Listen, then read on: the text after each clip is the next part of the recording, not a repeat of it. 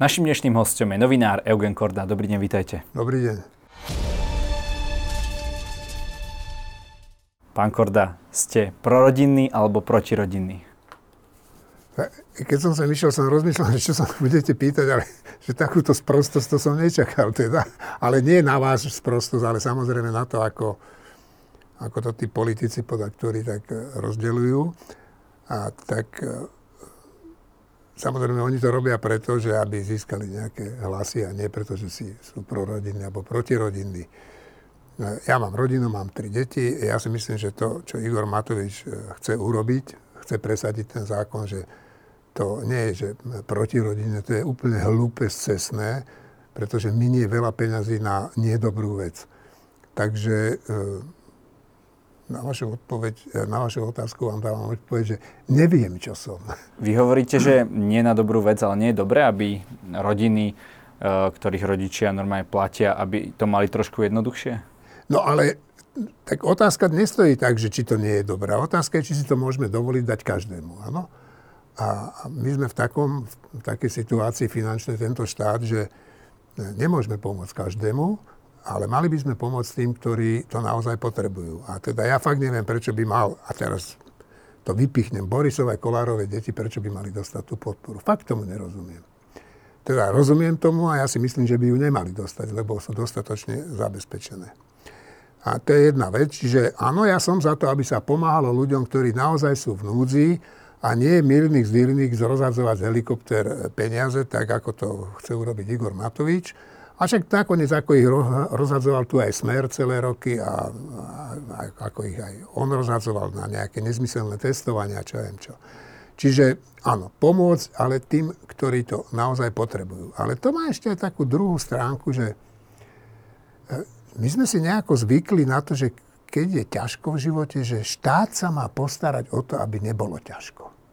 Alebo aby bolo menej ťažko. Alebo aby, aby sme sa mali stále rovnako dobre. Ale ono to tak nefunguje vo svete. Vo svete to tak funguje, že prídu ťažké chvíle a vtedy by sa mali ľudia starať o seba hlavne nejakou svojou aktivitou. Ano?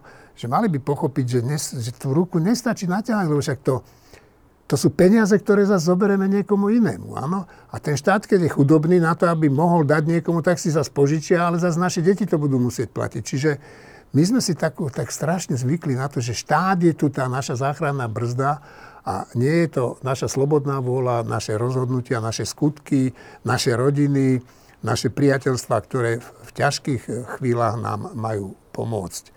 Takže to považujem za úplnú katastrofu, kam sa tento e, ľud slovenský dostal. Ale nie sú to len Slováci. Sledujete tie nedelné politické debaty ešte? Baví vás to? No, ja som to kedysi fakt pravidelne sledoval. Úplne pravidelne a občas som sa tam aj niečo dozvedel, ale musím povedať, že tri mesiace som to nevidel. Tak ja vám poviem, čo sa dialo tie tri mesiace. V každej jednej relácii sa tri štvrtku času hádajú politici o tom, kto viac rozdal. Áno, áno, no však... Kto viac rozdal. Ja si hovorím, eh, kam bude smerovať takáto krajina, kde hlavnou témou je, kto len viac rozdá zo míňa, spoločného. No, ja by som povedal, kam pôjdeme, ale nechcem to hnusné slovo použiť tu. A, tak aj preto to nepozerám, tie televízne diskusie, lebo nič sa z nich nedozviem. Nič podstatné, áno. A to už ani nehovorím o tom, že keď vidím moderátora e, z tej slovenskej televízie, tak ja si to občas tak na chvíľku zapnem a tak mne je normálne ľúto, aký je on neschopný. Áno. A ani tí ostatní moderátori nejako, nejako, neviem, nejako ma neoslovujú, aj keď treba povedať, že tú úroveň toho z tej slovenskej televízie našťastie nedosahujú. No. Vy si myslíte, že toto je nejaká taká svetá úloha Igora Matoviča, alebo že je to čistý politický kalkul týchto 200 eur na každé dieťa? Čisto politický kalkul, nad tým netreba ani premýšľať. Lebo, ani pref- lebo preferencie sa mu nezvýšili. No však to je jedna vec, ale aj keby sa neviem, čo udialo, tak uh, Igor Matoviček, ja ho osobne poznám. Ja som bol v jeho strane chvíľu, no jeho strane, o jeho sa tiež porozprávať. No, môžeme. No. no tak, tak viem, ako on rozmýšľa. Samozrejme, že je to čistý politický kalkul. Ako všetko ostatné. Však na, čo bol Sputnik? to bol čistý politický kalkul. Áno, a, a k čomu to viedlo?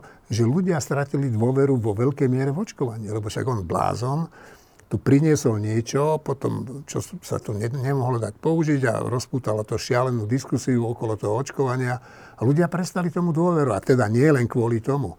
No tak otázka, či to bol čistý politický ka- kalkul, je e, zodpovedaná. Áno. Vy keď ste boli v tom 2012 na jeho kandidátke, mali ste kandidovať z miesta číslo 6. Áno. To znamená, boli ste tam a on niektorých predstaviteľov z tej vašej skupiny posielal vtedy na detektor lži. Čo sa teda im nepáčilo a čo sa teda aj vám nepáčilo, tak ste teda povedali, uh, že tam nebudete. A on na to vtedy povedal, že tá kandidátka, že sa očistila. No, však to je Igor Matovič. Očistila sa, to má pravdu. Odišli odtiaľ, nechcem medzi nich radiť seba, ale slušní ľudia. A zostali tam takí Nehovorím, že neslušní, však aj, ta, aj medzi tými, čo tam zostali, boli dobrí ľudia, ale väčšinou takí, ktorí vlastne viete o nich, kto to bol dnes, neviete. To ne, nič neznamenali, áno.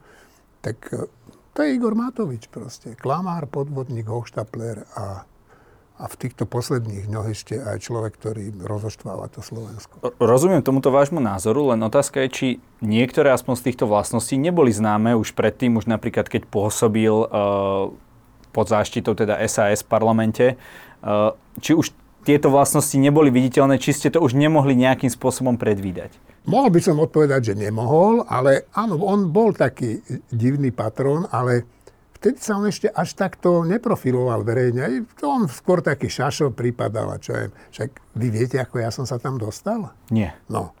Tak mne sa už nechcelo byť novinárom. Už, som, už ma to nebavilo. Áno.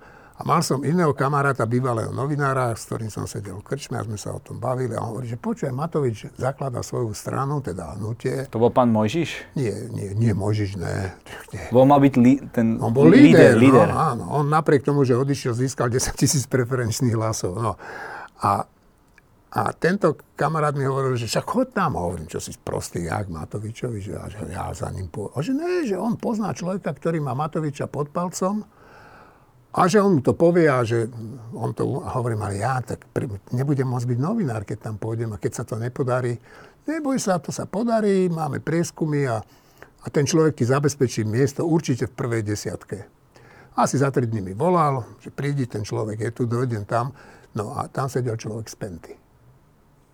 Nebudem hovoriť to meno teraz, to nie je dôležité. A hovorím to, vy ste to vybavovali? Vy s Pentym? Nie, on že jasné, pán Korda, však není problém, však my chceme, aby tu slušní ľudia boli pri moci. No a on, tento človek, chodil u Matoviča na všetky tie schôdze, stretnutia, kde sa rozhodovalo o kandidátke, ale bol veľmi taký korektný, to by som mu zaskrivdil. To nebol žiadny mesiar, ktorý hovoril, že toto, toto musí byť. No a keď sme sa, eh, keď bolo prvé stretnutie všetkých kandidátov, to sa udialo v Lúčkach, v Kúpeloch, tak tam, tak tam nebol tento... Penťák. Tento Penťák, ja, skoro som povedal jeho priezvisko. A ja hovorím, pán Matovič, a prečo tu není? Pán Korta, viete, to by nebolo dobre, keby sa to ľudia dozvedeli, že s Pentom my tu paktujeme. No, tak to bol Matovič. No a potom, že potom chceli ísť na detektor lži. Kvôli kauze Gorila. Áno, no, no, však, no tak to Čiže je Matovič. Penta... No, no tak, tak toto keď sme videli, že on prišiel na, e, e, s, tou, s, tou, e, s tým detektorom lži, takže v jeden deň došiel a povedal, že všetci pôjdu, všetkých 150 kandidátov pôjde. A hovorím, a čo ste sa zbláznili, to sa nedá ani stihnúť, ani peniaze. A hovorím ešte okrem toho, čo sa budete pýtať? No, či, niekto krádol, hovorím, a tak, tak to nefunguje na tom detektore. Tak potom asi o deň alebo o dva došiel, že tak pôjde prvá dvaciatka. A ja hovorím, pán Matovič, ja na žiadny detektor nebudem chodiť. Ja kľudne odídem v pohode, v tichosti. A čo sa bojíte? Hovorím, nebojím sa, ale mne to je smiešne. Potom došiel, že teda nie je prvá dvaciatka, ale že všetci šéfovia strán. strán. A to, ja už, to už mňa sa netýkalo.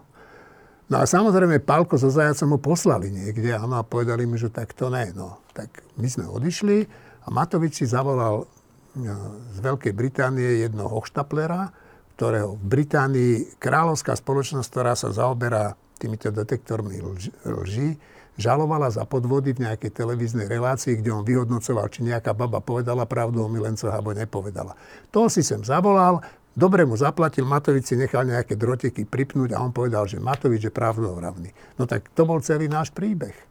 On sa potreboval zbaviť tých ľudí niektorých, lebo videl v prieskumoch, že by sa dostali do parlamentu a že by ich nemal pod kontrolou. To je môj názor. V týchto dňoch vyšiel aj podcast denníka SME, kde práve hovorili o, o tom, ako funguje tá Matovičová strana že tam je v podstate možno ešte aj menej demokracie, jak niekde u tých kotlobovcov. Že, že musíte, uh, vlastne, dlho sa nevedelo, koľko je tých členov. On potom musí, uh, aby ho niekto odvolal, tak musí prísť na snem nadpolovičná väčšina všetkých členov. Hej, si jasne, zoberte, keď mal 10 tisíc členov strana, tak 5 tisíc tam musí byť a dve tretiny ho musia. Čiže on uh, v tomto asi kalkuloval úplne od začiatku, že kto by ho mohol a, a nemusel ohroziť. No tak on aj ten web má pod kontrolou, myslím, jeho žena, peniaze má pod kontrolou on. Vlastne sú, ten názov.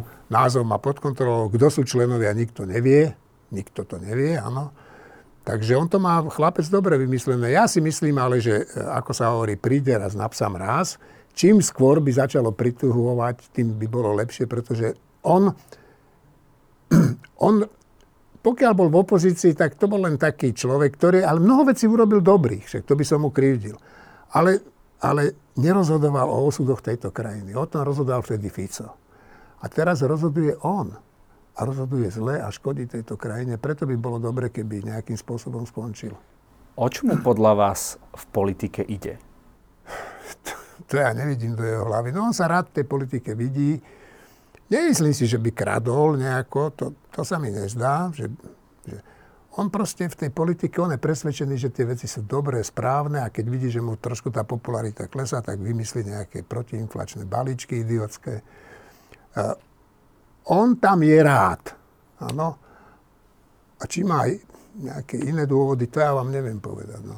A myslíte si, že, lebo naozaj ten prieskum, ktorý bol zverejnený, tak ukázal, neukázal nejakú, nejakú zmenu tých preferencií. Myslíte si, že by toto opatrenie, ktoré, ako, ako ste aj vy povedali, možno nie je zasiahnuté na tých ľudí, ktorí by to úplne potrebovali, možno veľa ľudí aj z tých, ktorí by to mali dostať, s tým nesúhlasia, aby sa takto šafárilo s verejnými peniazmi. Môže toto on nejako otočiť alebo spinovať, že nakoniec mu to prinesiete voličské hlasy, ktoré stratil priebehu jeho ja vládnutia? Si, ja si nemyslím, že toto ho zachráni 44% jeho voličov je s ním nespokojných. To vyšiel taký prieskum. To je skoro polovička. Polovička ľudí, ktorí ho volili. To je strašne veľa. A každý deviatý slovenský občan Matoviča by najradšej videl v Trnave, nech predáva zmrzlinu. Áno? No tak e, áno, niečo sa mu možno môže podariť, ale myslím si, že už nikdy v živote sa mu nepodarí to, čo sa mu podarilo. Môže chodiť už aj do Kanady, fotiť vily niekoho tak to už sa nevráti, ľudia z toho precitli. Na druhej strane treba povedať, že naozaj, že za ich vlády, za tejto vlády, naozaj tí policajti môžu vyšetrovať. Nikto im do toho nekafre, to treba uznať, to je úplne jasné. Áno, ale to ľuďom nestačí. Áno, keď sme videli teraz tých učiteľov na tom námestí, však ich bolo viac, ako keď boli kuciakové demonstrácie pomaly, ja neviem, ale strašne veľa. To bola najväčšia akcia učiteľov snáď, snáď v histórii. Áno, no, však bola, však iná vec, kto ju organizoval, to je tých odborový predak, to je jeden hochštapler, ktorý vždy organizuje veľké protesty, e, keď vládnu takéto relatívne slušné vlády. No tak ale však dobre. No, a neviem, prečo som o nich hovoril. No však to je jedno. No. Má toho naozaj teraz veľa. Chystajú sa protesty zdravotníkov, chystajú sa protesty učiteľov. Prečo im proste nedajú tie peniaze? Kde je tak ono to není len Matovičová chyba samozrejme. Tak poprvé je to preto, že v tej pokladnici nebolo nič. Tak to si nemusíme hovoriť. To boli najväčšie príjmy za Ficových vlád. Obrovské miliardy išli do tej kasy a všetko, všetko sa minulo a rozkradlo. Hovorím rozkradlo. To ešte ani nevieme, čo tu ukradli všetko. No. A druhá vec je, že títo nemajú, a tak majú aj ťažkú situáciu. Ešte ani nezačali vládnuť a už sme mali plné plúca uh, toho covidu. covidu áno. Teraz to celé spackali, ale však nie len na Slovensku, ale aj v iných krajinách to prinášalo problémy. Niekde vlády dokonca kvôli tomu padali. Čiže mali tento veľký problém. Áno. Stálo to bohužiaľ aj kvôli Matovičovi veľa peňazí, ktoré vyhodili na zbytočné veci, ale aj to hospodárstvo neprodukovalo, ako by malo. No a keď sa zdalo, že už nebudeme tu musieť mať rúška, tak došiel ten zločinec Putin a rozhodil celý svet. Áno. Celý svet rozhodil. No a tá vláda tu má na krku zdražovanie a tí zdravotníci a všetci ľudia sú vlastne nespokojní. Vy ste spokojní? No keď sa na to pozerám, tak tiež nie, ale no. snažíme sa o tom informovať. A u, už sme o tom informovali aj dávno predtým, napríklad o, o tej situácii v zdravotníctve. A tak... No ale ja hovorím o tom, že vlastne, že tým musím trošku obhájiť túto, túto nešťastnú vládu, že e, veľa vecí si nespôsobili sami. Aj keď veľa vecí si spôsobili sami, samozrejme. No, tak, že urobiť... Ja som volič Sasky. A ja si Sulíka za veľa vecí vážim. Ale urobiť z podvodníka, z plagiátora ministra školstva, ktorý nedokázal to školstvo zreformovať, nijako to nie je žiadna reforma, no tak to je taký, taký výsmech do očí tých učiteľov. Ja som ich, na, prepáčte, na tých demonstráciách teraz, čo boli, som sa ich pýtal a toto bol jeden z ich argumentov, že čo taký človek, čo sfalšuje svoju diplomovú prácu, nám tu bude hovoriť. No. No, on by zase povedal, že podľa tých kritérií, že to ešte ale bolo tak, v poriadku. Ale tak, dobre. No. Ale aby sme, aby sme, však, aby sme boli korektní. No, však. Uh, vy sám ste povedali, že na Sulikovej kandidátke by ste nevydržali ani týždeň. To som kedysi dávno povedal. Áno, áno. No. A to je pravda. Lebo že by ste ho zabili proste, lebo je to taký konfliktný človek. Není konfliktný. A on... tak ste to povedali. No tak celkom Do tak. akej miery teda má na tomto vinu samotný súd? Lebo aj pani, napríklad pani Radičová tiež hovorí o Sulíkovi v takýchto... Tak Iveta Radičová má dôvod samozrejme nejaký a ja to nebudem komentovať, že či má pravdu, či nemá. A Sulík. No, tak... Sulík je ťažká povaha. Ale na druhej strane je to človek, ktorý má jasnú predstavu o tom, čo robiť, ako to robiť a má jasnú predstavu o tom, ako by mal ten štát hospodáriť. A nechce si nechať skákať po hlave. Ano? No a keď mu niekto skáče po hlave, tak on sa nezdrží a tiež si udrie. Hej? A to tiež není dobre. Ano? No a tak títo dvaja kohúti si to verejne rozdávajú a, a oslabujú sa. Aj keď zdá sa, že menej to škodí Sulíkovi ako Matovičovi. No, Sulík je momentálne na, na vzostupe. Uh, no, na nejakom extrémnom nie. Tak uh, minimálne po voľbách, teda uh, od volieb uh, naozaj sa mu... Drží sa okolo tých 13%. No. Zvýšili sa mu tie preferencie. Uh, vy ste takto pred rokom, keď sme tu sedeli... A vy po... si to nejako moc pamätáte. Celkom, celkom, celkom mám nejakú pamäť. Aj, ste si to pozreli. uh, povedali, že uvidíte že za rok my vlastne uvidíme, lebo to bolo tak, už doznievala tá pandémia, alebo to prvé kolo, že za rok my vlastne uvidíme, kam tá vláda všetkým týmto smeruje. Že ste im boli schopní niektoré veci prepáčiť v záujme toho nejaké tie právne veci ohľadom pandémie, tak kde teraz tá vláda smeruje, keď vidíme hlasovanie s LSNS a odidencami z tejto kandidátky? Tak poprvé, tá vláda nesmeruje k LSNS, tam smerujú niektorí jej členovia, teda konkrétne Igor Matovič. To ešte neznamená, že tá vláda Heger nie je taký samozrejme. Takže táto vláda má ešte dva roky čas napraviť kopu veci. Ja sa obávam, že sa jej to nepodarí. A presne preto, prečo ste tu spomínali pred chvíľou, že pod akou kontrolou má to svoje hnutie Matovič. Áno? Však tam je zo pár ľudí, ktorých poznám, ktorí sú veľmi nespokojní už dlho. Áno? Ale nevidia žiadnu šancu sa mu vzoprieť a podľa mňa to nevidí ani pán Heger.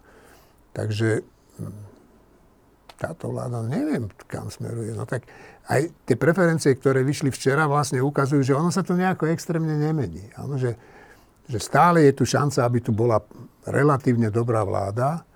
Áno, tak to sa vás pýtate tak mesiac pred voľbami. No. A tou relatívne dobrou vládou myslíte napríklad to, že ako sa spomína e, hlas, Progresívne Slovensko a Saska a k tomu niekto, dajme tomu Sas, KDH. Sa spomína, to je kto? Sa spomína. No, tak špekuluje sa o tom. Aj, aj napríklad novinári a tak ďalej. No, tak, no, pozrite sa, pre mňa hlas je to isté, čo je smer. Áno.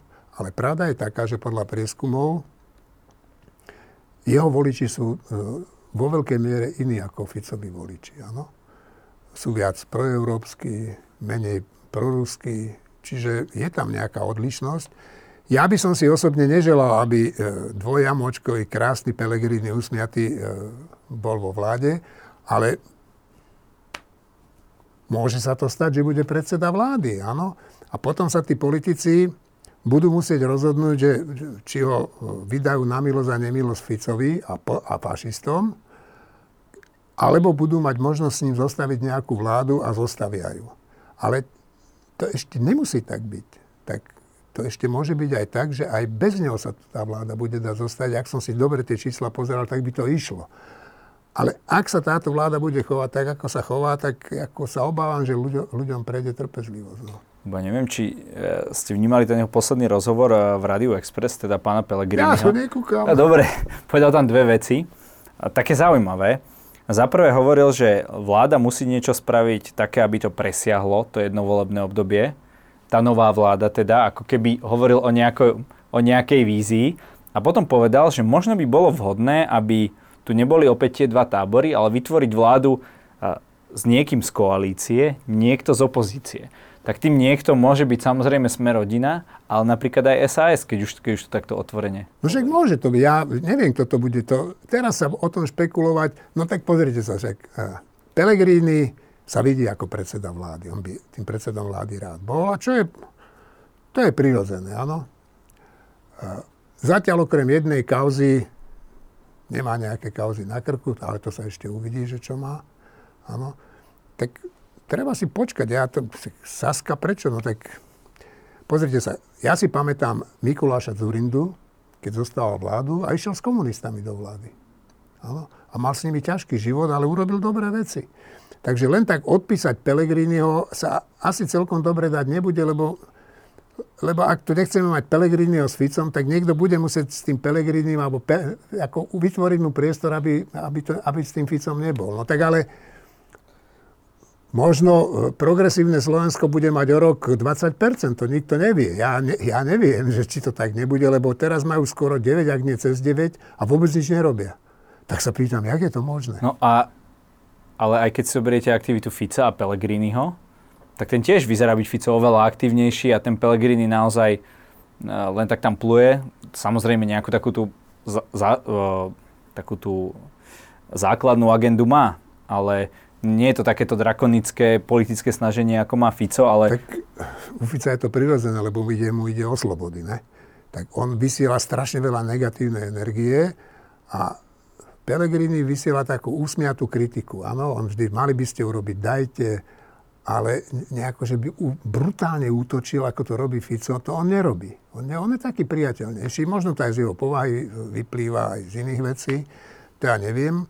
Fico je strašne negatívny, to je jeho problém a preto sa za, zastavil na tých 13% a kto vie, že či sa mu podarí, lebo to je teda ten kmeň volický, ktorý ho má rád, ktorý ho obdivuje za to, aký je ale či získa viac voličov, to neviem. Či sa mu od tých fašistov niekoho podarí prebrať, neviem. Ako vidíte v tomto pozíciu Borisa Kolára, lebo on vyzerá, že je kam, on s Pelegrinim najčastejšie chodí do debát, to, to, to je tiež taká tá, kto, kto je zase dneska na VRTVS, uh, Pelegrini Kolár, uh, a on sa voči ním až tak nevyhraňuje, takže on zrejme bude tým jazyčkom na váhach. Nemusí byť jazyčkom na váhach, nie. On on bude s každým za dobre, kto ho pozve do vlády. Jemu je to úplne jedno. Nech ho zoberú do vlády, dajú mu tam nejaké dobré miesto a on bude fungovať s nimi a bude si robiť ideálne pre neho, keď je ten jazyček na váhach, tak potom už môže aj vydierať niečo, ale, ale e, Boris Kolár a jeho sme rodina, to je prečudesné zoskupenie e, ľudí, ktorí sú spojení s podsvetím, s úplatkami a čo ja viem s čím ide. O ňom uh, niekto môže mať pocit, že on má pod palcom generálneho prokurátora. Nezvyšuje aj toto jeho, jeho silu, predsa navrhol ho, uh, teraz 363 Pčolinského a tak ďalej. No neviem, či ho má pod palcom, lebo už ten prokurátor... Niekto môže mať taký pocit. No môže mať, lebo generálny prokurátor bol samozrejme zvolený vďaka jemu aj jemu, hej, ale však aj vďaka iným hlupákom z tej koalície, ktorí si mysleli, že keď niekde im Žilinka zaklame na nejakom hearingu, že to je ten Žilinka. My sme vedeli, že to je Žilinka je iný, no ale však dobre. tak e, Žilinka mu ide po ruke, ale či ho má pod palcom, to by som... Na to je Žilinka príliš ambiciózny človek, aby, e, aby bol pod palcom niekoho. On tú funkciu získal a jak som počul, ako sa tam choval, tak proste on sa v momente, jak získal tých neviem koľko, 130 či koľko hlasov, bol iný človek. Teda bol taký človek, akým v skutočnosti je. A Žilinka bude slúžiť týmto polomafiánom určite vždy, veď vidíme, čo sa aj teraz deje za s tými policajtami, prokuratúra krajská, ktorú Žilinka tam má ako svoj úderný meč, tak tá robí to, čo robí. Ale teraz by ma zaujímal naozaj skutočne váš názor.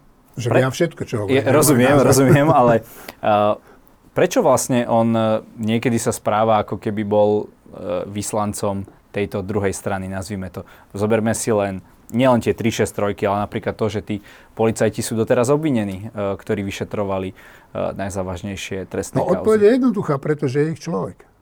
On je ich človek. Tej druhej strany. On je ich človek.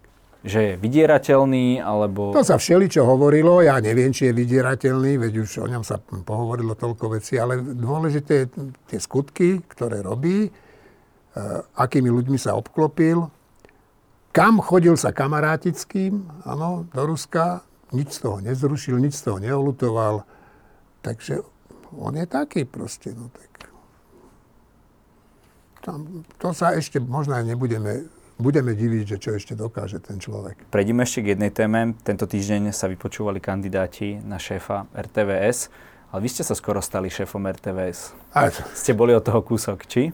A tak to boli také revolučné doby, to len tak mi povedali, že či by som, ešte to bolo myslím hneď začiatkom 90. roku, 90. roku. No ale z toho nič nebolo nakoniec. Takže, ale ja by som ani nechcel byť riaditeľ, ja na to nemám jednoducho. Ani, ani vzdelanie, ani chuť, mňa by to ani nebavilo. Ktorý z tých kandidátov sa vám tak nejako zapáčil, respektíve je ešte možné ten úpadok eh, slovenskej televízie zastaviť? Ja som robil taký rozhovor s pánom Rydmičkom, primátorom mesta, v ktorom vy žijete a on bol riaditeľ televízie kedysi.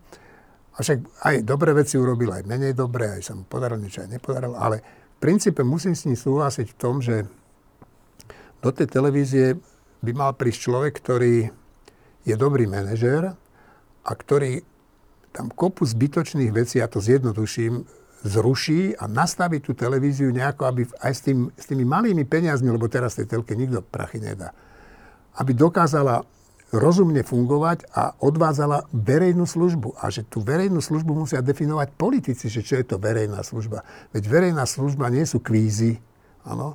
Verejná služba je dobré spravodajstvo, dobrá publicistika a kopu iných nie, vecí. nejaké tie zábavné programy. Ale však aj tie tam môžu byť, ale no. A, a tak všetci hovoria o dvoch kandidátoch. E, ja ich nebudem hodnotiť, že ktorý by mal na to byť, ktorý nie. Ale ja, mne sa páčil taký ten, neviem si na meno spomenúť teraz, ten, čo v tom Telekome, či kde robil. Aj som s ním čítal rozhovor. A to je taký, taká sekera manažerská, ktorá presne vie, čo treba urobiť, aké kroky, aby obchod začal fungovať. No, tak mne by sa taký človek tam pozdával, aby tam bol. Neviem, či to Buza je schopný toho, to dosť pochybujem.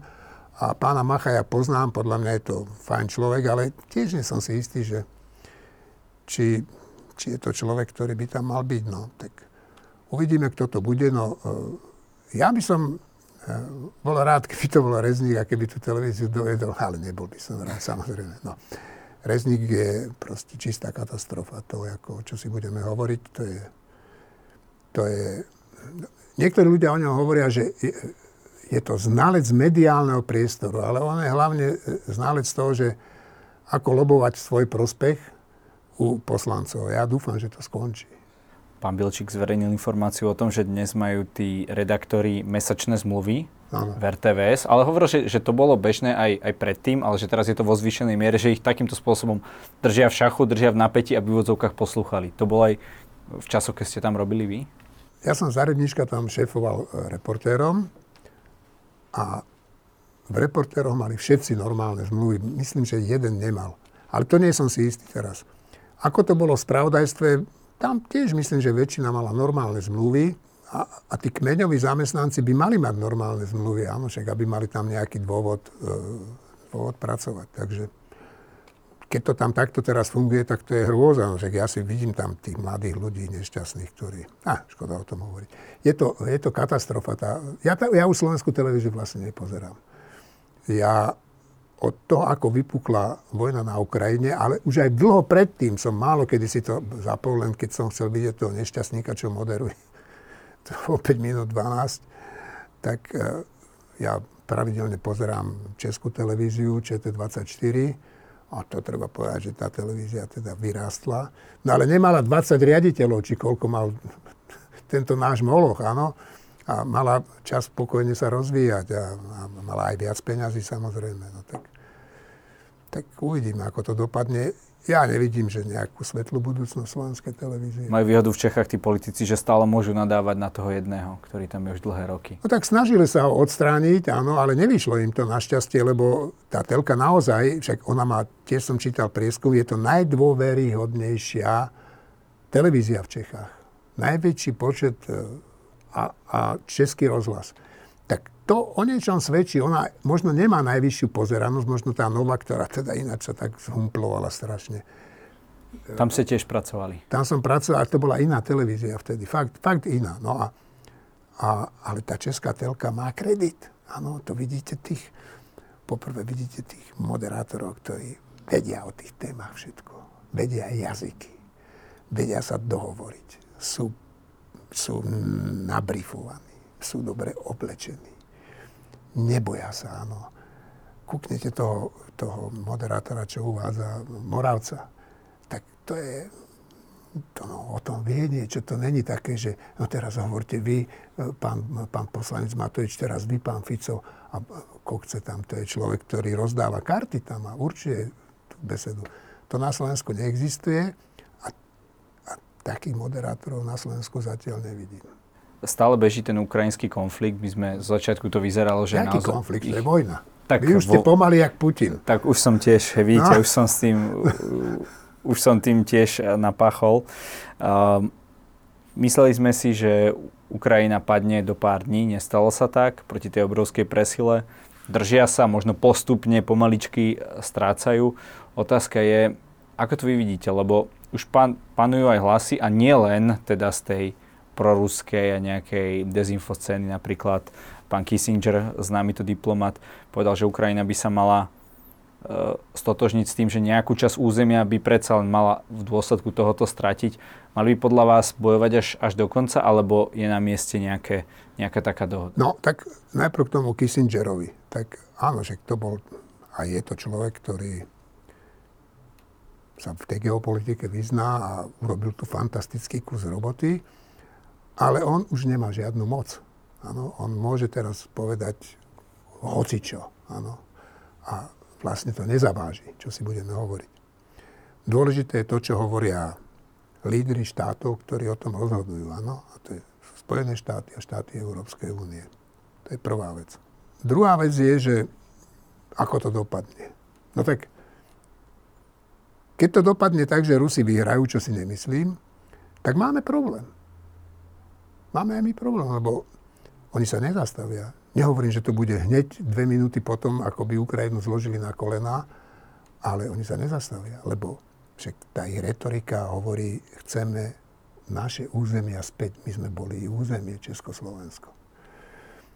Ale takto to podľa mňa nedopadne. Podľa mňa to dopadne tak, že Rusko bude porazené.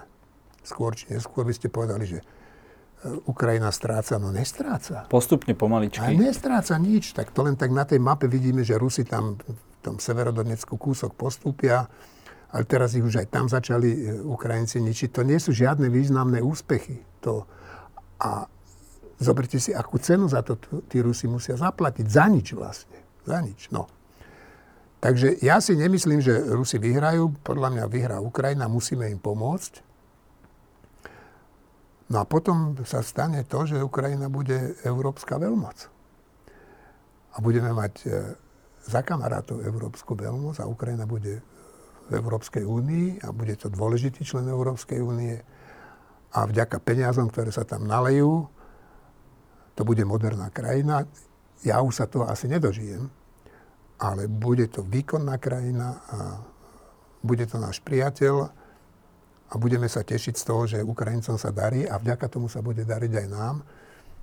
A potom čaká Európu a svet druhá úloha Rus, zbaviť Rusko tej strašnej stigmy toho, toho, čo je v nich, toho otroctva a, a, a, a toho, tej snahy byť veľkým a okupovať niekoho vždy. Bo to v tých Rusoch je.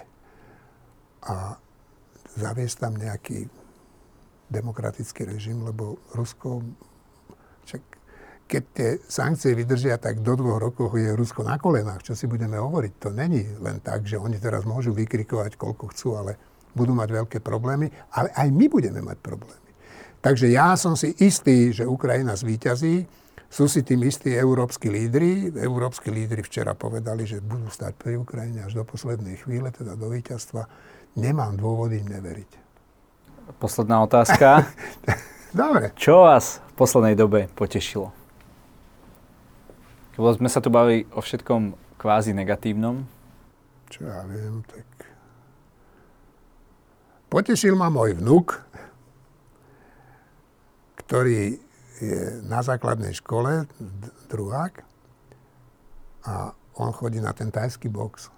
A to je dobrá škola. Fakt musím povedať, že je to štátna škola, dobrá škola, kde tie deti dostávajú raz za čas niek- na niekoho príde, že úlohu, že, že bud- musia mať tak, takú prezentáciu niečoho.